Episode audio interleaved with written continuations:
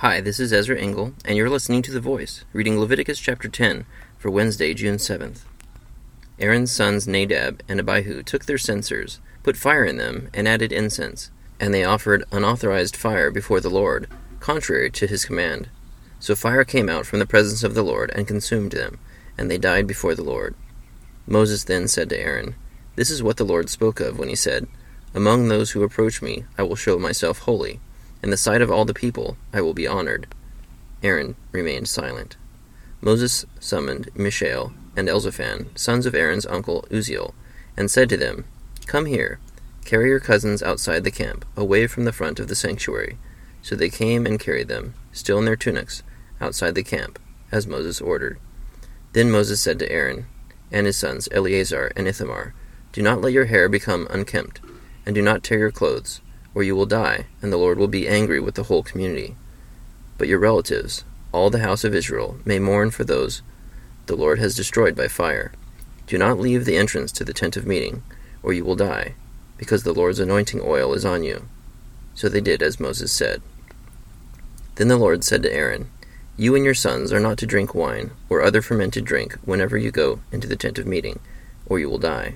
This is a lasting ordinance for the generations to come you must distinguish between the holy and the common, between the unclean and the clean, and you must teach the Israelites all the decrees the Lord has given them through Moses. Moses said to Aaron and his remaining sons, Eleazar and Ithamar, Take the grain offering left over from the offerings made to the Lord by fire, and eat it prepared without yeast beside the altar, for it is most holy. Eat it in a holy place, because it is your share, and your son's share of the offerings made to the Lord by fire. For so I have been commanded. But you and your sons and your daughters may eat the breast that was waved, and the thigh that was presented. Eat them in a ceremonially clean place. They have been given to you and your children as your share of the Israelites' fellowship offerings. The thigh that was presented, and the breast that was waved, must be brought with the fat portions of the offerings made by fire, to be waved before the Lord as a wave offering. This will be the regular share for you and your children, as the Lord has commanded. When Moses inquired about the goat of the sin offering, and found that it had been burned up.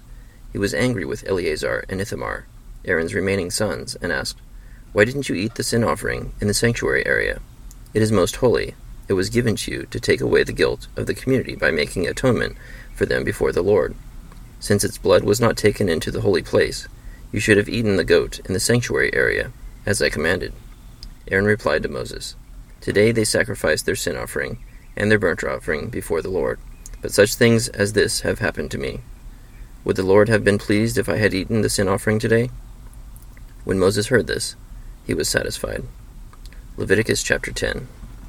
So, this is the first recorded misbehavior of um, someone since all of this was established. Nadab and Abihu were burned up by God's holy fire because they offered unauthorized fire before the Lord which is a form of disobedience. And Moses informed everybody else what needs to happen, and that those who have been anointed by this oil can't leave uh, the place to mourn for their fallen brothers or relatives, but that others outside of the temple could mourn.